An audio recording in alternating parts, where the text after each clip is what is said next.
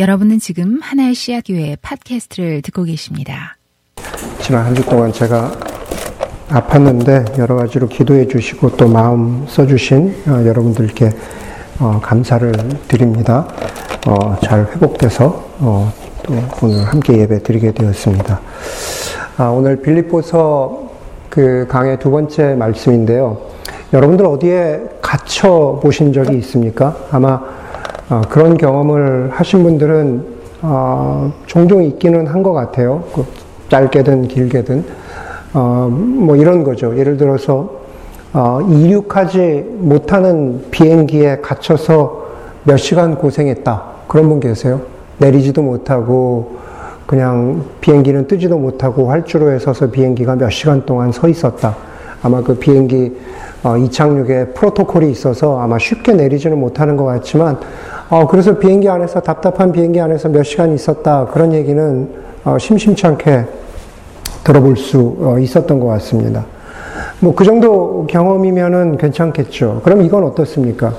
인생의 어떤 시기에 여러분 가운데 인생의 어떤 시기에 정말로 어디 갇힌 것 같아서 어디로도 빠져나갈 수 없는 어, 그런 시간들을 지나간, 지나간 적이 있으신지, 정말 앞으로 갈 수도 없고 오늘 아이들에게 설교했지만 뒤로 갈 수도 없는 정말 갇혀 있는 것 같은 그런 어려움의 시간, 고난의 시간을 지나가신 적이 있는지 어, 모르겠습니다. 어, 저는 벌써 한 이십 년도 넘었는데 이천일 년에 그랬던 것 같아요. 제가 이천일 년에 목사 안수를 받았는데 목사 안수를 받고 어, 그 당시에 사역하던 교회를 사임하고 곧바로 이어서 그 다음 어, 사역지로 갈 줄 알았는데 결론적으로 어, 팔 개월 동안 어디로도 가지 못했습니다. 그냥 갇혀 있었습니다. 어, 자발적인 사임이었지만 돌아보면은 어, 교만한 결정이었습니다. 그래서 어, 그때의 갇힘은 어, 지금은 기억하기조차 싫지만 그러나 그럼에도 불구하고 큰 배움이 되었던 사건이었습니다. 저와 비슷하게 우리는 어, 어떤 경우에는 자발적으로 혹은 어떤 경우에는 원치 않지만 상황에 내몰려서 또 어떤 때는 교만하고 이기적인 마음 때문에 또 어떤 때는 겸손하고 희생적인 마음으로 갇히게 되는 경우가 있습니다. 인생의 어떤 시간에 갇히게 되는 거죠. 우리는 그 갇힘을 고난이라고 부르기도 하고 어려움이라고 부르기도 합니다. 오늘 저는 바울의 갇힘에 대해서 나누려고 합니다. 그러면서 제가 여러분들에게 설교를 통해서 부탁하는 것은 사도 바울, 사도 바울의 그 갇힘, 고난을 보면서 우리는 그러한 시간들이 있을 때 혹은 우리의, 우리가 그런 시간들을 지나왔을 때 우리는 어떻게 지나왔고 또 그러한 시간들이 우리의 삶 가운데 닥쳐온다면 어떻게 지나갈 것인가 함께 배워보기를 바라는 겁니다. 그래서 그것을 나누고자 하는 것입니다.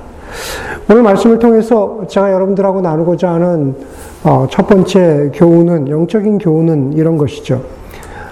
고난도 하나님의 섭리라는 것을 받아들일 수 있는 그러한 믿음을 키워나갈 수 있으면 좋겠습니다. 제가 좋겠다고 말씀드렸습니다. 사실 그게 쉬운 것이 아니죠.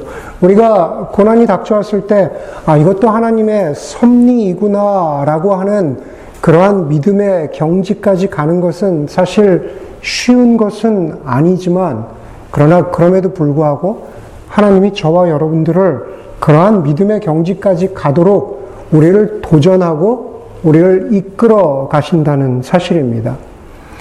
아, 오늘 본문은 일 장 십이 절부터 시작하는데요. 일 장 십이 절에 보면은 바울이 자신이 감옥에 갇힌 것을 내게 일어난 일이라고 말합니다.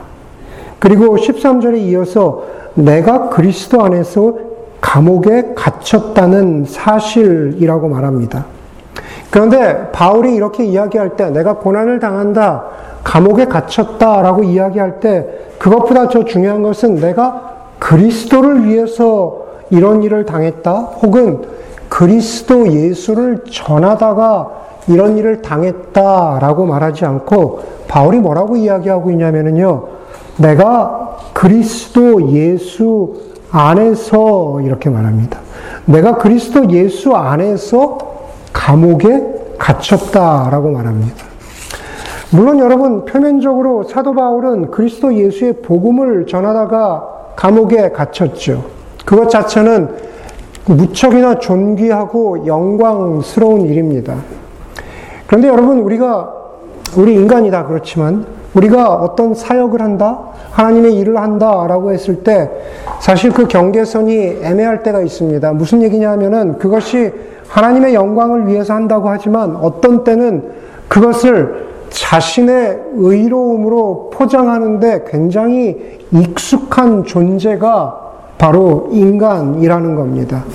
다시 말해서 인간이라는 것은 굉장히 이기적이고 자기 중심적인 존재라는 거죠. 내가 하나님의 일을 한다, 내가 의미 있는 일을 한다, 내가 이러한 하나님을 위한 인생을 살고 있으니 하나님과 사람이 그것을 알아주기를 바란다라고 하는 것이 보통 인간의 마음입니다. 그런 경우에 우리가 보게 되는 한 가지 증거 중에 뭐 하나는 뭐냐 하면은, 자신의 헌신이 모든 것의 기준이 된다는 겁니다. 목회자도 마찬가지고, 목회자가 아닌 여러분들도 마찬가지입니다. 사람들은 누구나 다 내가 하나님의 일을 한다라고 했을 때 나만큼의 기준이 되어야지, 나만큼의 헌신이 되어야지라고 하는 그, 그 어떤, 어, 저는 이렇게 표현할 것 같은데, 그러한, 그러한, 어, 속임수에 빠지는 경우가 굉장히 많이 있습니다. 많은 기독교 공동체 내에서, 예, 그렇기 때문에 한 사람의 헌신이 다른 사람에게 폭력이 되는 경우가 있습니다. 왜냐하면은 자기만이 하나님의 영광을 위해서 살아간다라고 생각하기가 쉽기 때문인 거죠. 자기만이 옳기 때문입니다. 그런데 여러분, 오늘 본문에 보면은 바울의 헌신이 귀하지만, 그러나 바울은 그것조차도 자신의 능력이나 자신의 의로움이나 내가 하나님을 위해서 이렇게 한다라고 말하지 않습니다.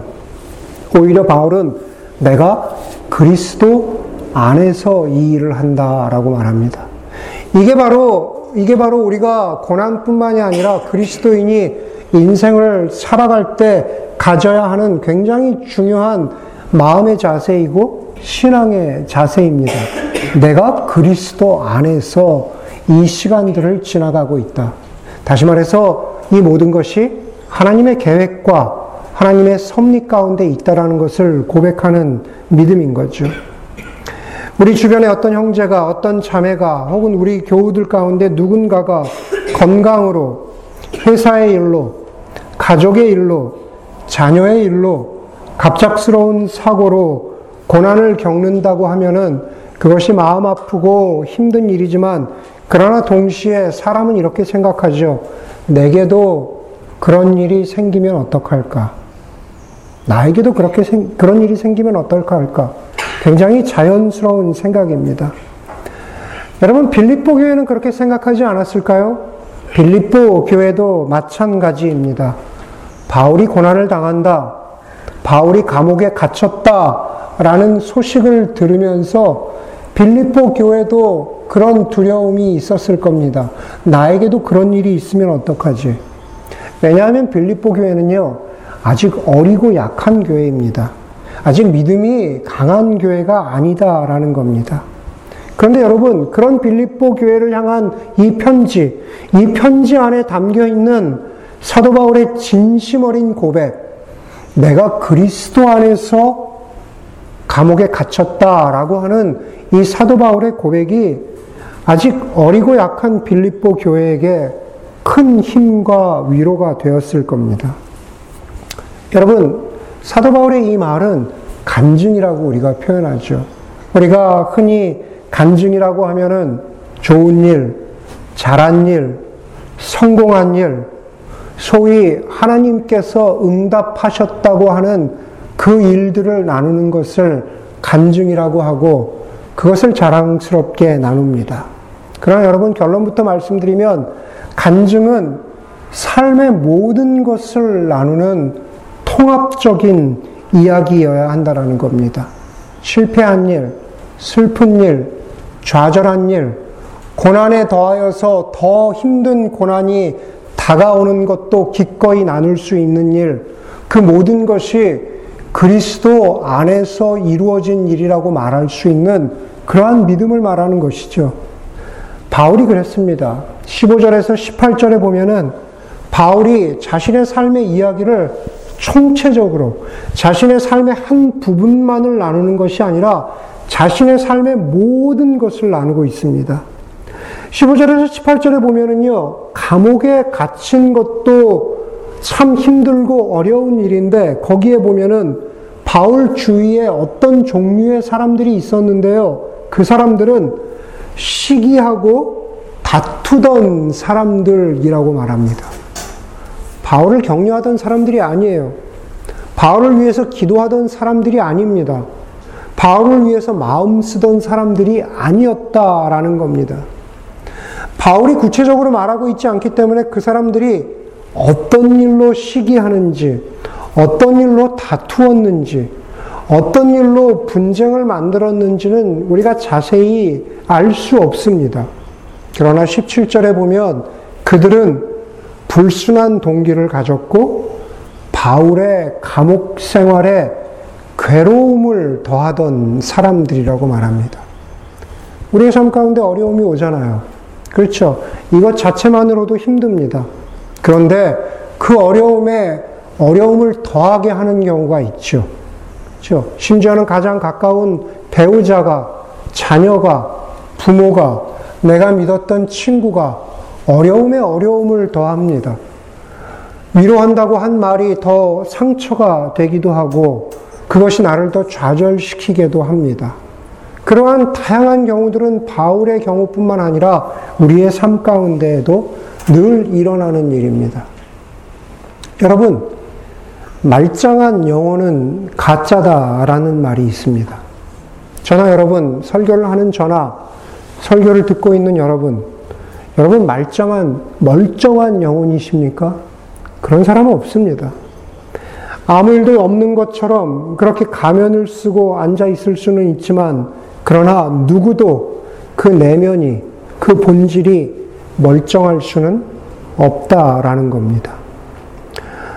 봄을 지나면서 아, 뭐 겨자씨 모임에 관한 이야기들 뭐 우리 수대에서도 나누곤 합니다. 뭐 형제 겨자씨, 자매 겨자씨, 또 다른 겨자씨들, 그 가운데에서 여러 감사한 간증들, 좋은 이야기들이 들려와서 참 감사합니다.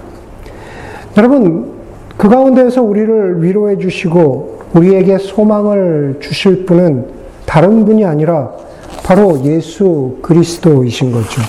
수고하고 무거운 짐진 자들아 다 내게로 오라, 내가 너희를 쉬게 하리라 하신 말씀은 막연한 예수님의 말씀이 아니라 예배 가운데, 우리의 만남 가운데, 우리의 소그룹 가운데 말짱한 영혼을 가지고 앉아있는 것 같지만, 그러나 그럼에도 불구하고 내 내면의 이야기들, 고통스럽고 아프고 힘들고 어렵다라고 하는 그 나눔 가운데, 우리 가운데 임하신 예수 그리스도께서 우리를 쉬게 할 수 있다라는 겁니다.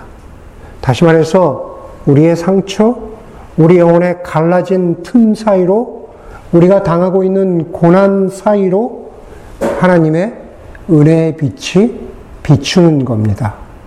자신의 고난, 자신의 어려움, 혹은 자신의 힘듦을 전혀 오픈하지 않고 하나도 드러내 보이지 않는 사람에게는 하나님의 은혜와 긍휼의 빛이 결코 비치워 드릴 수 없기 때문입니다. 여러분, 바울은 고난도 하나님의 섭리와 계획입니다, 내가 그리스도 예수 안에 있습니다 라고 하는 그 바울의 고백할 수 있는 그 고백의 힘, 신앙의 힘은 어디서 비롯되는 걸까? 이십일 절에 보면은 유명한 구절이 나옵니다. 나에게는 사는 것이 그리스도이니 죽는 것도 유익합니다. 나에게는 사는 것이 그리스도이니 죽는 것도 유익합니다. 여러분, 두 가지로 나눠서 살펴볼 수 있는데요, 나에게는 사는 것이 그리스도라고 하는 구절은 다른 말로 하면은 나를 살게 하신 분, 나로 하여금 영원한 생명을 얻게 하신 분은 바로 예수 그리스도라는 뜻입니다. 고린도후서 오 장 십칠 절에 보면은 유명한 구절이 있죠. 이전 것은 지나갔으니 보라 새 것이 되었도다. 새 것이라는 것은 그리스도 안에서 새로운 생명을 지닌 존재라는 뜻입니다. 그리고 그리스도 안에서 자신과 세상을 새롭게 바라볼 수 있는 눈을 뜬 사람이라는 것이 바로 새 것이라는 의미입니다. 여러분, 우리 주변을 한번 보십시오. 저 이천이십삼 년 사월 삼십 일인데 우리의 주변의 것들은 여전히 그대로입니다. 그렇죠? 변한 것이 없습니다. 그러나 여러분, 그리스도 안에서 새로운 생명이 되었다라는 것은 여전히 똑같은 것을 새로운 방식으로 바라볼 수 있는 눈을 갖게 되었다는 겁니다. 그것이 그리스도 안에서 새로운 생명, 구원을 얻었다는 뜻입니다.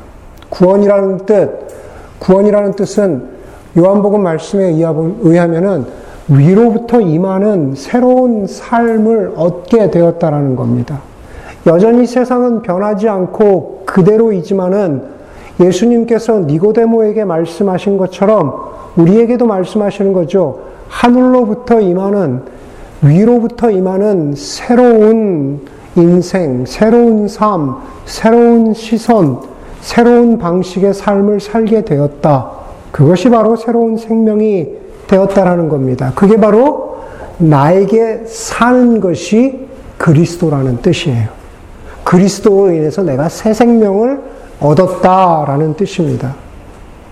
그런데 사도 바울이 바로 그리스도 안에서 이렇게 살아간다라고 고백하면서 또 한 가지를 이야기하죠. 나는 죽는 것도 유익합니다. 이렇게 말합니다.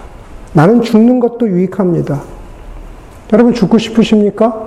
사도 바울처럼 나는 죽는 것도 유, 유익하다라고 지금 말하신, 말할 수 있습니까? 예, 저는 그렇게 이야기할 수 없을 거예요. 저는 지금 당장 죽을 수 있다? 여러분, 이 구절은 나, 나에게 죽는 것도 유익합니다 라고 하는 이 말은 내가 지금 죽고 싶다는 말이 아닙니다. 예, 나는 지금 죽어도 상관없다라는 말이 아니라는 겁니다. 괴롭고 한마는 이 세상을 벗어나고 싶다는 말이 아니라 죽는 것도 유익하다라는 말은 죽음 이후에 나의 삶은 거기서 멈추는 게 아니다라는 거예요. 죽는 것으로 끝나는 것이 그리스도인의 삶이 아니다라는 겁니다. 그리스도인의 삶은 죽은 후에 부활과 영원한 생명으로 완성될 것이기 때문에 내가 좌절하거나 낙심하지 않습니다.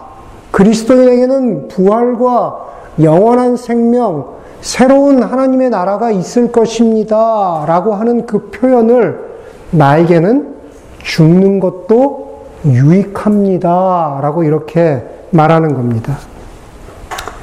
여러분, 실제적인 무신론자와 같은 그리스도인이라는 말이 있습니다. 무슨 말이냐면은 자기, 자기 스스로를 그리스도인이라고 얘기해요. 그런데 실제의 삶을 보면은 하나님이 계시지 않는 무신론자와 같이 살아가는 사람을 실제적인 무신론자와 같은 그리스도인이라고 하는 거죠. 예. 이해가 되십니까? 그리스도인이라고 고백하는데 죽는 것도 유익합니다라는 고백이 없는 사람이에요. 죽음 후에 영원한 하나님 나라와 하나님이 이루실 통치가 있다라는 것을 믿지 않고 살아가는 사람을 실제적인 무신론자라는 거죠. 그런 사람의 삶은 어떤 삶의 모습일까요? 여러분, 우리가 열심히 살아가야 하지만 그러나 하나님을 중심에 두지 않고 살아가는 인생, 그런 사람이 바로 실제적인 무신론자인 거죠. 죽음에, 돈에, 명성에, 자존심에 전전긍긍하면서 살아가는 사람은 실제적인 무신론자나 다름없다라는 겁니다. 여러분, 사도 바울이 고린도전서 일 장 이십육 절에서요. 하나님이 여러분들을 부르셨다 그래요. 그렇죠? 여기는 지금 빌립보 교회죠. 고린도전서는 고린도 교회를 향한 편지입니다. 모든 교회를 향한 편지예요. 거기에 보면 하나님이 그리스도인들을, 교회를 부르셨는데요. 뭐라고 말씀하셨냐 하면은, 저와 여러분들을, 그리스도인들을 부르실 때 세상 가운데에서 강하고 지혜롭고 권력 있는 사람들을 부끄럽게 하시기 위해서 부르셨다라고 하셨습니다. 그런데 여러분, 실제는 어떻습니까? 세상에 강하고 부유롭고 지혜롭고 힘 있는 것을 동경합니다. 여러분, 동경하는 것과 그것이 내 삶에 온 것과는 다릅니다. 어떤 경우에 강할 수 있습니다. 어떤 경우에 부유할 수 있습니다. 어떤 경우에 지혜로울 수 있습니다. 그러나 삶의 모든 목적이 그것을 프라이머리로 삼아놓고 그것을 동경하는 것과, 하나님이 나에게 그것을 은사로 주셔서 내가 그것을 가지고 살아가는 것과는 다릅니다. 하나님이 저와 여러분들에게 바라시는 것은 그러한 것들을 삶의 우선순위로 삼고 동경하는 그러한 인생이 아니다라는 겁니다. 오늘 이십 절 말씀에 다시 보면은요, 이십 절에 나의 간절한 기대와 소망은, 나와 나의 간절한 기대와 소망은 내가 살든지 죽든지 내 온 인생을 통해서 내 몸에서 그리스도께서 존귀함을 받는 인생을 살아가도록 우리를 부르셨다라는 겁니다. 내가 살든지 죽든지 우리의 삶 가운데에서 그리스도가 존귀함을 받도록 살아가도록 우리를 부르셨다라는 거죠. 여러분, 바울은 십구 절에 보니까는 나는 여러분의 기도와 예수 그리스도의 영의 도우심으로 말미암아 내가 풀려나리라는 것을 압니다, 이렇게 말합니다. 이 구절만 보면은요, 바울이 이렇게 말하고 있는 것 같아요. 내가 여러분의 기도와 하나님의 도우심으로 말미암아 감옥에서 풀려날 것을 기대합니다 라고 말하는 것처럼 보여요. 여러분, 여기에 풀려남이라고 번역된 헬라어는요, 소테리아라는 단어인데 실제로 구원이라는 뜻을 말합니다.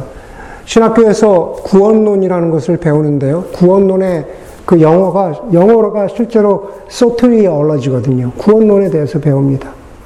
그런데 여러분, 바울은요, 바울은 자신의 서신서를 통해서 이 소테리아, 구원이라는 단어를요, 감옥에서 풀려나는 것, 혹은 어떤 상태에서 벗어나는 것, 그것으로 사용한 적이 없습니다.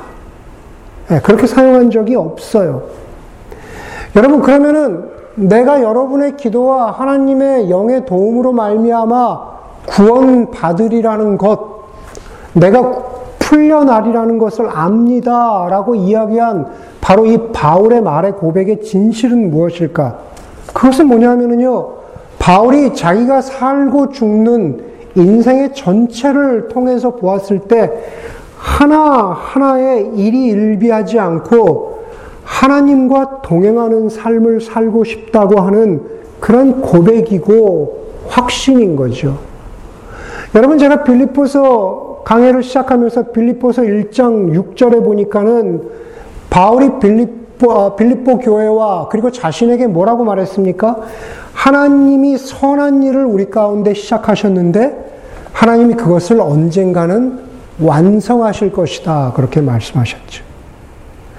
여러분, 저와 여러분들의 인생 가운데도 마찬가지입니다. 하나님께서 우리의 삶 가운데 선한 일, 구원을 시작하셨어요. 그리고 그 구원해 주신 것으로 끝나지 않고 하나님께서 우리의 삶 가운데에서 그것을 완성하실 것이라고 그래요. 여러분, 그렇게 통시적인, 전체로 보는 하나님의 구원의 시각으로 우리의 인생을 보면 우리는 지금 감옥에서 풀려나는 것, 우리는 지금 이 당하고 있는 고난을 벗어나는 것, 우리가 겪고 있는 좌절에서 희망으로 옮겨가는 것, 그것이 물론 중요하지만, 그러나 그것 너머에 내 뜻대로 되지 않아도 하나님, 나는 그리스도 안에 있습니다. 내 삶에서 그리스도가 존귀되기를 바랍니다 라고 하는 진실한 고백과 신앙의 어떤 기도를 주님 앞에 드릴 수 있는 것, 그것이 바로 빌립보 교회와 우리들에게 원하시는 하나님의 마음이라는 겁니다.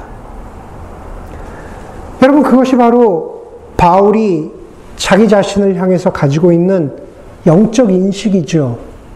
예. 우리가 자기 자신을 어떻게 보느냐라는 것 중요하잖아요.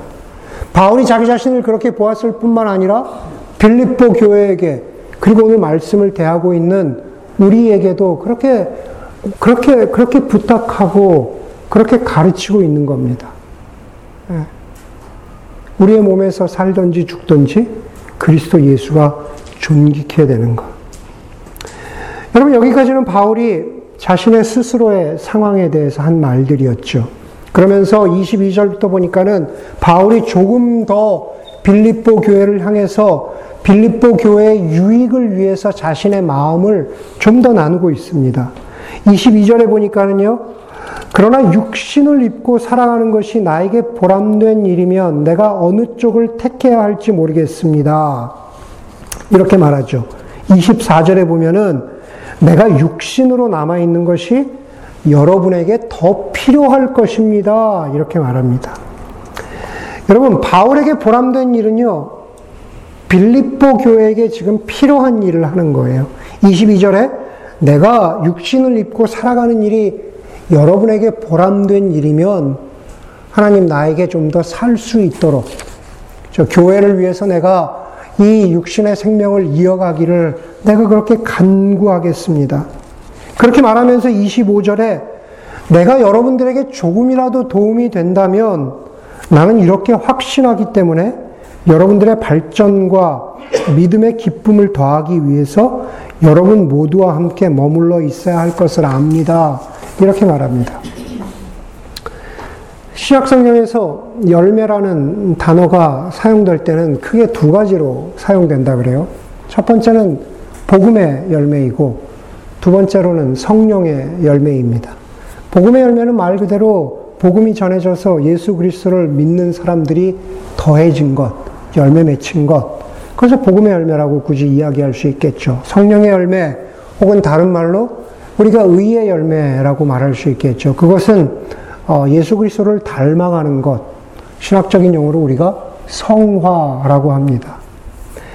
예수, 예수를 믿는 그리스도인들이 영적으로 성숙한 것, 오늘 바울이 이십오 절에서 말하는 것처럼 내가 죽지 않고 살아야 할 이유는 빌립보 교회 여러분들의 발전과 믿음의 기쁨을 더하기 위함입니다 라고 말하는데, 이것은 제가 보기에는 성령의 열매, 의의 열매입니다. 다시 말해서 빌립보 교회가 영적으로 성숙하고 자라나기를 바라는 바울의 마음인 거죠. 마찬가지입니다. 이십이 절 이후의 구 절들은요, 사도 바울이 저와 여러분들에게도 똑같은 말씀을 하는 거죠. 여러분들, 제발, 부디 부탁하기는 내가 살아있다면, 내가 목숨을 부지하고 있다면, 우리 모두가 서로가 서로에게 성화의 열매, 그렇죠? 의의 열매를 맺어갈 수 있도록, 그렇죠? 그러한 교회가 되기를, 그러한 공동체가 되기를 말하고 있는 거죠. 여러분, 너희가 고난과 어려움을 믿고 견디고 그걸 믿음으로 견디고 살면, 다시 말해서 함께 공동체 안에 있는 형제 자매들의 성숙과 믿음의 기쁨을 더한다라는 말입니다. 바울이 그것을 견뎌내듯이, 바울이 지금 감옥에 있잖아요. 바울이 감옥에 있는 그 고난을 견뎌낸 바울의 그 신앙이 그것을 바라보고 있는 형제 자매들에게 믿음과 성숙의 열매를 더해준다라는 겁니다. 여러분, 계속 말씀드리지만은 우리는 고난을 당하죠. 그것을 피할 수 없습니다. 아까 제가 안수받고 어떤 교회를 떠났다고 했는데, 어, 구십팔 년에 그 교회에서 사역을 시작했던 것 같아요. 구십팔 년에 그 교회에 갔더니만은, 어, 어떤 집사님 부부가 한 분 계셨어요. 예, 뭐, 그 교회에 있는 동안에 저희와 참 가깝게 지냈습니다. 그 남자 집사님이 머리를 빡빡 깎고 다니셨어요. 왜 그러신가 했더니만은 뇌종양에서 회복되신 지 얼마 안 되셨다 그래요. 예. 다 죽을 거라고 했는데 아, 수술실에 들어가는 그 집사님 뒤로 예수 그리스도께서 함께 따라 들어가시는 그 환상을 우리 그 아내 되시는 집사님께서 보시고 하나님께서 살려주실 것이다 라는 그러한 믿음을 갖게 되시고 실제로 그 남자 집사님이 살아나셨습니다. 건강하게 회복이 되셨어요. 그리고 신앙생활을 몇 년 더 잘 하시다가 아이들이 조금 더 큰 후에 그 딸이 아마 우리 쌤하고 어, 같은 나이였는데 저희가 그 교회를 떠나고 나서 어, 병이 재발을 하셔가지고 결국에는 돌아가셨습니다.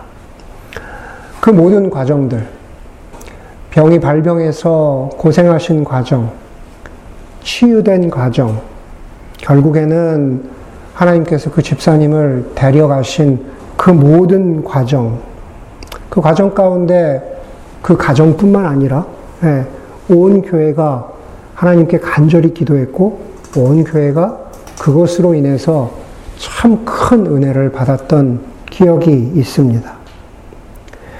우리는 성경 가운데에서 이 말씀을 참 좋아합니다. 하나님께서 감당치 못할 시험 당함을 허락지 않으신다.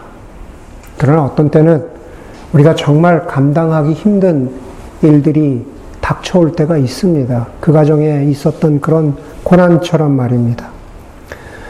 그것을 이겨내고 못 이겨내고는 사실 그 다음 문제잖아요. 우리에게 어려운 것은 그 감당치 못할 시험이 닥쳐왔다는 것입니다. 그런데 우리는 또 그 다음의 말씀을 기억합니다. 우리에게 감당치 못할 시험 당함을 허락지 아니하시고 또 우리에게 피할 길을 주사. 우린 그 말씀을 붙였습니다. 우리에게 피할 길을 주사. 여러분, 우리에게 피할 길을 주셨다라는 게 과연 무슨 말입니까? 여러분, 그것은 고난을 피해 간다는 뜻이 아닙니다. 우리에게 피할 길을 주사라는 것은 우리가 얼마나 강하고 담대하게 그 고난을 이겨냈느냐라는 것이 아니다라는 겁니다.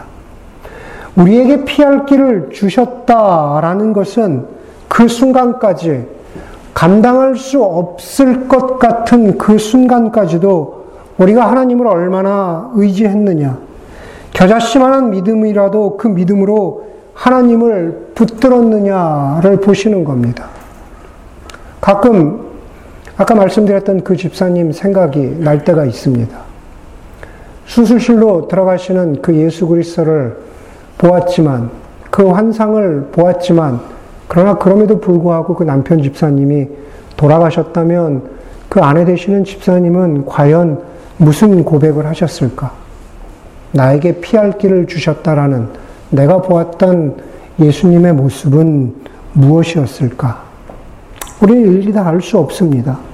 그러나 우리에게 피할 길을 주셨다라는 것은 그 고난을 겪어냈느냐, 그 고난이 내 삶의 한복판을 통과하면서 나를 후벼파고 나를 아프게 했느냐라는 것과 상관없이 우리에게 은혜의 길, 소망의 길을 보여주셨냐 하는 것입니다.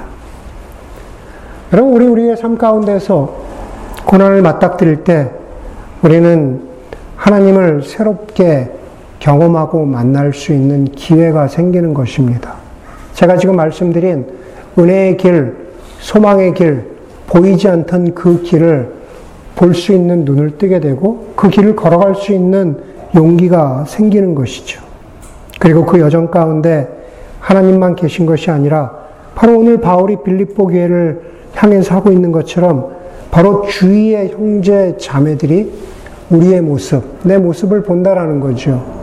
제가 그 교회에 있었던 그 수많은 교우들이 그 집사님 부부를 보면서 힘과 용기를 얻고 수십 년이 지났지만 지금도 저에게 그 간증이 기억나고 생각나는 것처럼 내가 견디면서 한 발자국 나아갈 때 그것을 볼 때 그 주변의 형제들에게 성숙과 믿음의 기쁨을 더한다는 것이 바로 오늘 본문의 말씀이 바로 그런 뜻입니다.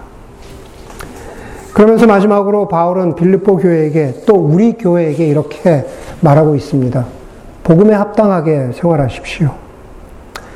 여러분, 고난을 당하고 있을 때, 우리의 삶 가운데 고난과 어려움이 닥치고 있을 때 빌립보 교회가 우리가 기억해야 되는 말씀인 거죠.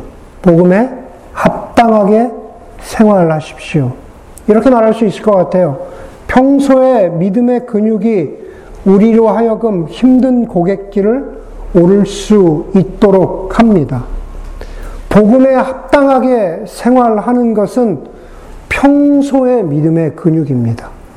고난을 닥쳐서 우리가 기도할 수 있는 힘이 생긴다. 고난을 닥쳐서 그 고난을 겪어나갈, 그 파도를 넘어갈 힘이 생긴다. 그런 사람은 거의 없습니다. 복음에 합당하게 생활할 때, 믿음의 근육을 키워나갈 때 우리는 고난 가운데라도 소망의 길, 저 은혜의 길을 찾아 붙들 수 있는 겁니다. 오늘 말씀 가운데 보니까는 이십칠 절에 여러분은 오로지 그리스도의 복음에 합당하게 생활하십시오. 생활하라고 하기도 하고 행동하라 하기도 하고 실천하라 하기도 합니다. 여러분, 신약 성경에 보면은요, 너희가 이렇게 행하라. 다시 말해서 로마서 십삼 장 십삼 절에 보면은 너희가 복음에 막 어, 합당하게 단정히 행하라. 혹은 에베소서 사 장 일 절에도 보면은요, 너희가 부르심에 합당하게 행하라라고 하는 단어는 페리파테소멘이라는 단어를 사용합니다. 그런데 그게 보통 일반적인 단어예요. 그런데 오늘 여기 여기 일 장 이십칠 절에 보면은 복음에 합당하게 생활하십시오라는 단어에는 폴리튜오마이라는 단어를 사, 사용합니다. 또 다른 말이죠. 생활하다, 행하라라는 단어입니다. 폴리튜오마이. 여러분, 빌립보서를 조금이라도 읽어보신 분들은 빌립보서 삼 장에 가면은요, 삼 장 이십 절에 가면은 사도 바울이 빌립보 교회를 향해서 이렇게 말하죠. 우리의 시민권이 어디에 있어요? 하늘에 있다고 말하죠. 우리의 시민권이 하늘에 있다. 거기서 시민권을 뜻하는 단어가 폴리튜마입니다. 그런데 여기 지금 복음에 합당하게 생활하, 생활하라, 폴리튜오마이, 폴리튜마. 금방 연상이 되듯이 바로 폴리튜마의 동사형입니다. 다시 말해서 하늘나라 시민권에 합당하게 생활하라라는 뜻인 겁니다. 여러분, 빌립보는요, 식민지였지만 로마 황제 숭배가 심했던 도시라고 말했습니다. 빌립보 교회만이 가지고 있는 특권이 있었다 그랬죠. 그게 뭡니까? 로마 시민과 똑같은 시민권이 빌립보 사람들에게 있었어요. 그렇죠? 폴리튜마가 빌립보 사람들에게 있었다라는 겁니다. 그렇기 때문에 일반적인 빌립보 사람들은요, 로마의 가치를 따라가요. 로마의 시민권대로 살아가요. 로마가 말하고 있는 힘이나 권력이나 명예나 부유함이나 안정이나 편안함을 추구하며 살았습니다. 그런데 바울은 빌립보의 형제 자매들에게 그리스도의 복음에 합당하게 생활하십시오. 로마의 기준이 아니라 하나님 나라의 시민권을 가진 사람답게 살아가십시오라고 말합니다. 샌프란시스코 공항을 들어오다 보면은요, 입국하는 곳이 시민권자, 영주권자가 있고 일반 방문자가 있죠. 그렇죠? 네. 엘에이 공항에 가면 시민권자와 영주권자도 나는데요. 그렇더라고요. 아직 샌프란은 괜찮은 거예요. 그런데 anyway, 시민권, 영주권, 일반 방문자 말고 한 줄 더 있습니다. 맨 왼쪽에 뭐 있습니까? 글로벌 엔트리. 그렇죠. 맨 왼쪽에 글로벌 엔트리 있잖아요. 시민권, 영주권 줄에 서 있다 보면은 글로벌 엔트리를 신청할까라는 생각이 네, 살짝 들 때가 있습니다. 그러면서 마음을 바꿔먹죠. 아유, 내가 뭘 얼마나 다닌다고 무슨 또 글로벌 엔트리를 또 돈 들이고 인터뷰해야 되고 다니나. 그러면서 그냥 그걸 하나 싶습니다. 글로벌 엔트리 있죠? 예, 글로벌 엔트리가 확실히 아는 사람이 이 사람뿐이 없거든요. 글로벌 엔트리 있는 거 알아요. 그래서 글로벌 엔트리에 예, 있음에도 불구하고 글로벌 엔트리가 있음에도 불구하고 맨 저쪽에 가장 많은 사람 많은 일반 방문자 줄에 가서 줄을 서는 겁니다. 예, 줄을 서요. 예. 그러면서 입국 수속을 밟아요. 여러분 제가 드리는 말씀이 이해가 되십니까? 빌립보 교회 사람들은 로마 시민권과 같은 특권이 있지만 그러나 그리고 그 특권을 행사할 이유와 명분이 있지만 그러지 않기를 바란다고 사도 바울이 말하고 있는 거예요. 오히려 하나님 나라 시민권을 따라 살아가는 거죠. 누구도 가서 서지 않을 이쪽에 가서 설 수 있지만 누구도 가서 서지 않을 이쪽 줄, 어리석은 줄, 길게 걸리는 줄, 고난을 감당할 줄, 그 줄에 어떻게 해요? 기꺼이 가서 서는 겁니다. 복음에 합당하게 생활하라는 것, 폴리튜오마이는 바로 그런 뜻이라는 거예요. 예, 어리석어 보이고 미련해 보이지만 그 줄에 가서 기꺼이 서기를 예, 자처하는 것. 어렵죠. 예. 제가 이렇게 쉽게 이야기하지만은 그게 쉬운 일이겠습니까? 그렇지 않죠. 그러나 성경은 분명하게 말하고 있어요. 예. 하나님 나라의 시민권을 가지고 있는 사람, 저, 이 줄에 가서 서라. 그러면서 사도 바울이 일 장 마지막에서 이렇게 말하죠. 여러분들이 한 정신으로 굳게 서서 한 마음으로 복음의 신앙을 위하여 함께 싸우며 또한 어떤 일에서도 대적하는 자들을 두려워하지 않는다는 소식이 나에게 들려오기를 바랍니다. 어떻게 싸우느냐는 중요하지 않아요. 여기서 중요한 것은 한 정신, 한 마음, 정신일도 하사불성을 이야기하는 게 아닙니다. 우리의 정신은 그렇게 강하지 않아요. 우리의 마음은 그렇게 굳건한 마음이 아니다라는 겁니다. 여기서 한 정신, 한 마음은 여러분 바로 성령께서 우리에게 주시는 마음이죠. 하나님, 성령 하나님께서 우리에게 주시는 힘입니다. 굳게 서라 그래요. 내가 이렇게 굳게 서 있는다고 나 혼자 굳게 서 있을 수 있습니까? 그렇지 않습니다. 혼자 서서 바람을 맞으라는 그런 말이 아니라 당시, 당시의 전쟁터처럼 군사들이 일렬로 서서 함께 적들을 맞이하고 있는 그러한 태도, 그것을 바로 굳게 서 있는 거라는 거예요. 그게 바로 교회에게 주신 사명이라는 거예요. 혼자는 넘어져요. 둘도 안 됩니다. 네, 함께 서서 한 마음으로 버티고 있는 것, 그게 바로 한 마음으로 대적하라고 하는 뜻인 거죠. 여러분, 이 모두가 강조하는 게 무엇입니까? 결국 교회의 역할, 공동체의 역할이죠. 믿음의 공동체, 신앙의 공동체는 결국 우리가 어떤 종류의 삶을 살아야 하는지를 계속 서로에게 리마인드 시켜주고 선포하는 게 그게 바로 교회입니다. 우리가 어떤 종류의 삶을 살아야 하는가, 복음에 합당하도록 살아가도록 계속 서로에게 리마인드 시켜주고 한 마음으로 서는 것. 바로 그러한 삶을 살아갈 수 있는 저와 여러분들이 되기를 주의 이름으로 간절히 소원합니다. 고난 가운데에서라도 그리스도 안에 있음을 기억하는 우리, 그리고 우리가 그렇게 살아갈 때 그것이 많은 형제 자매들에게 힘과 격려가 된다는 것, 그리고 그렇게 살기 위해서는 우리가 복음 안에서 합당하게 살아가는 것, 그것을 기억하는 저와 여러분들이 되기 원하면서 우리 잠시 기도하겠습니다.